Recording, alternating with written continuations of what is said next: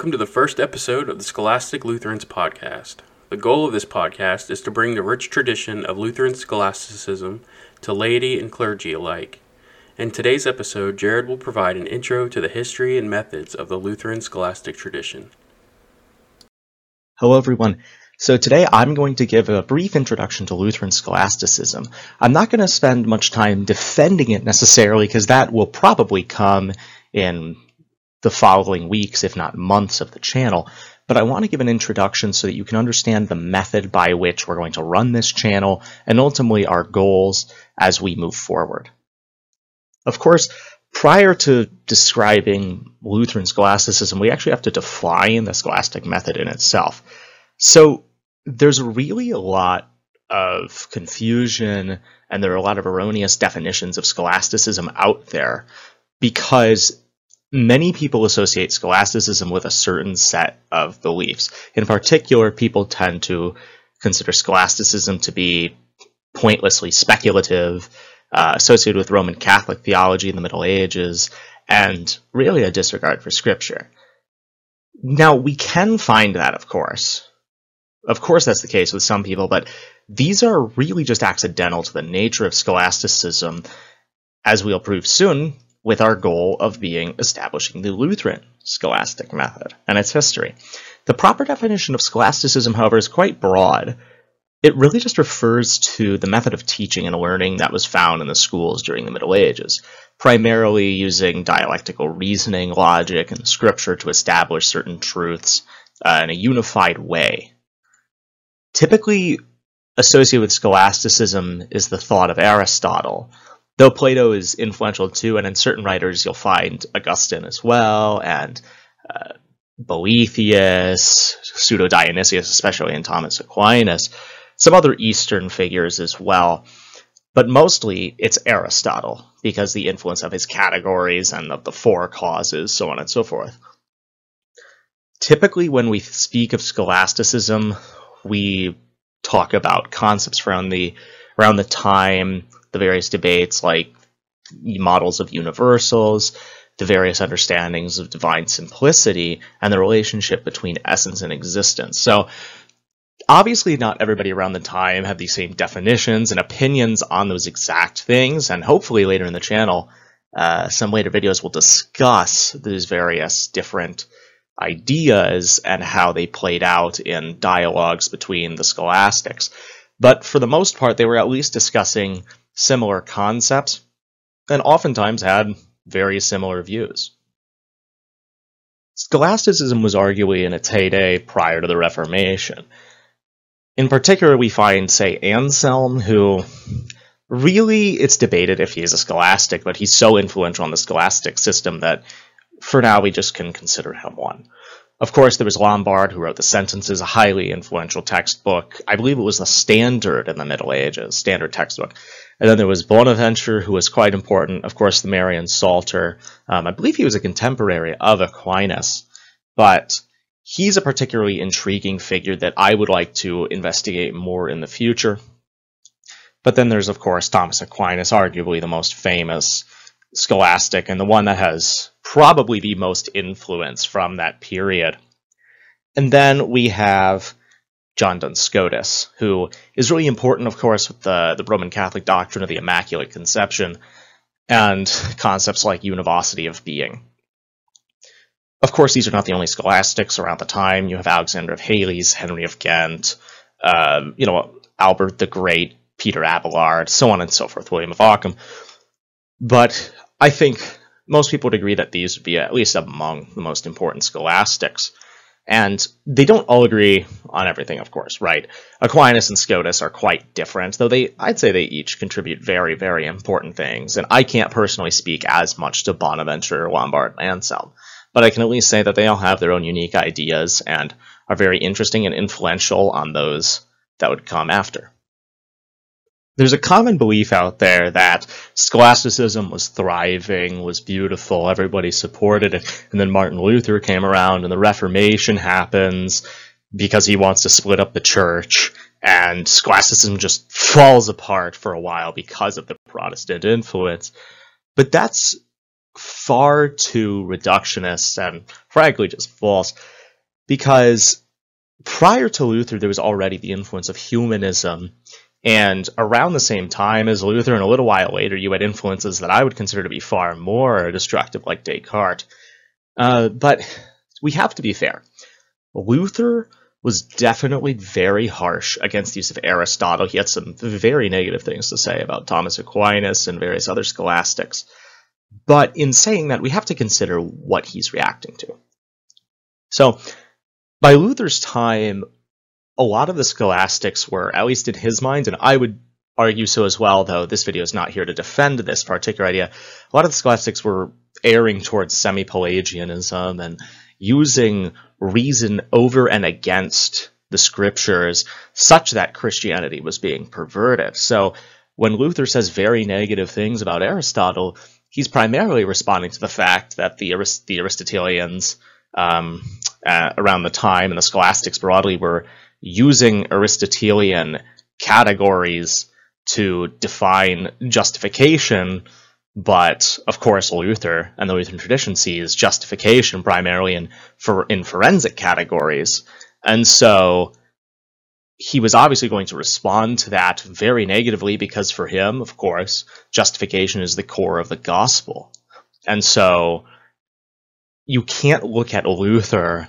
and say, oh, he hated everything about Aristotle, because he was just in a different context where it was rampant. Of course, we find this as well in Melanchthon. In Melanchthon's 1521 Loci, we find him speak very negatively about the scholastics and about Aristotle and their use of Aristotle. But of course, he was around the same time as Luther, and that's what he was responding to. In particular, he, they're responding to the concept that justification is a particular growth in righteousness, and that grace is a quality or a habit, uh, and then there are the scholastic definitions of faith that they found to be pretty abhorrent. But later on, both in Melanchthon and Luther, they softened up a bit because what they were attacking was very much unfocused at the time, insofar as they were just throwing everything at the wall just on the run. But over time, of course, you find Melanchthon actually teaching Aristotle he was considered an Aristotelian, and you find Luther frequently using Aristotelian terms. For example, in his Antinomian disputations, he uses arguably a scholastic method of discourse and frequently uses Aristotle's four causes to define and defend his arguments. In the Book of Concord, of course, which is around 1580, we see, especially in the Formula of Concord, frequent use of Aristotle's categories and frequent use of the four causes. So we can't look at Luther and separate him from his context, and really the Lutherans broadly, and we can't just ignore what comes after Luther, as we'll discuss soon. So I've listed here some important Lutheran scholastics. Um, in particular, I recommend Gerhard if you want to see what Lutheran scholasticism looks like. Chemnitz is personally my favorite theologian, but Gerhard is so evidently a scholastic. It's it's insane. But what's sad is that you know we don't have as many English translations or just translations broadly of Calov and Quenstedt. And I'm sure that I'm missing some figures. I mean, there are many. There's also, you know, Hutter, Hunnius, so on and so forth, and others in other languages that I'm just not familiar with. The reason I bring these figures up is to show that there are at least some Lutheran scholastics that were around the time, especially of um, Bellarmine, or at least after him. It, they, you know, Bellarmine responded to Chemnitz, and then Gerhard would respond to Bellarmine, so on and so forth. Um, such that we often forget the value that they have what happens a lot is people will read Martin Luther, they say, oh, this is what Lutheranism is in its entirety, and they'll ignore Chemnitz and Gerhard. And while you'll get a lot of good insight from Luther, there's a lot to get out of these other figures, and I think all too often people think Lutheranism is just everything that Martin Luther taught, but that's really not the case, right? Luther didn't contribute way too much to the Book of Concord. He had some influence for sure, but I mean, Chemnitz and Andre wrote the formula of Concord with some other figures. So we have to investigate these figures as well if we truly want to understand what Orthodox Lutheranism is all about, and to see that the scholastic method was alive and well during the greatest age of Lutheran thought. So, what exactly makes Lutheran scholasticism Lutheran? Well, first, I would argue that it's scripture over reason. Of course, you'll find figures in Rome and in the Reformed that will say, no, scripture is above reason in our systems. And while they may say that, the Lutheran critique is usually, well, you say it, but you don't follow it. And I'm not here to defend that in this video. I may touch on that later in other topics, but what's important is I'm just trying to say what I believe is the most important um, distinctive of Lutheran scholasticism as opposed to the others. Of course, Lutheran theology in general is going to be important to Lutheran scholasticism and distinguish it from other systems.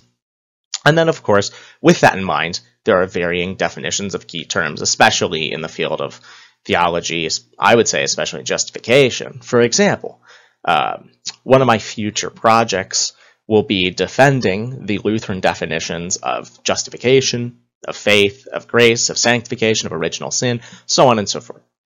That while they use the scholastic method to defend and define such phrases, such terms, they're still different than what most scholastics held. And even if a scholastic held it, it's rare that they would hold, say, all of those opinions alongside the Lutherans, um, especially prior to the Reformation. So, here are some of the key Lutheran distinctives. There are certainly more, but I think these are the most important ones to cover. So, to summarize, scholasticism is really a method, not necessarily a set of ideas beyond those found in Aristotle through his categories and through the four causes. Scholasticism was initially met with hostility among Lutherans and among other reformers, but over time it became much more favored within Lutheranism. And it's important to use those scholastic ideas and methods alongside Lutheran distinctives to create the best understanding of truth possible. With that in mind, this channel is primarily meant to spread the scholastic method with the Lutheran distinctives. There are many Lutheran channels out there that are wonderful, being pastoral in nature, being comedic. I'm specifically thinking of Lutheran satire with that one. But there aren't enough channels that are truly showing the best of Lutheranism on an intellectual level, both philosophically and theologically. The best channel for that, as of now, of course, is Jordan Cooper, and he's immensely valuable for this type of project. He himself is doing a brilliant job defending the scholastic method within Lutheranism, but of course, he needs help. He's a busy man. He has a lot to focus on. People ask him so many questions that as a single guy, he can't do it on his own.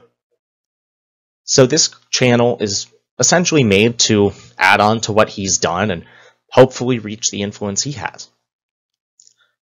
Of course, there are many projects we have in mind. Some of them may fall through, but I can guarantee that the most important projects, at least for me, because this is going to be a channel run by several individuals, the most important project for me is going to be defending Lutheran terminology, particularly that of faith, grace, and justification.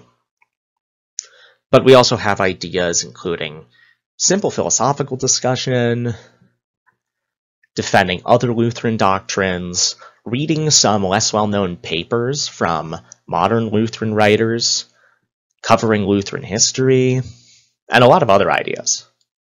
So I hope you guys stick around with us as we really build a community and build a set of ideas standing on the foundation that many have set before us. Thank you for tuning in, and if you'd like more information about the channel, or if you'd like to see more content, please check out our YouTube channel in the show notes.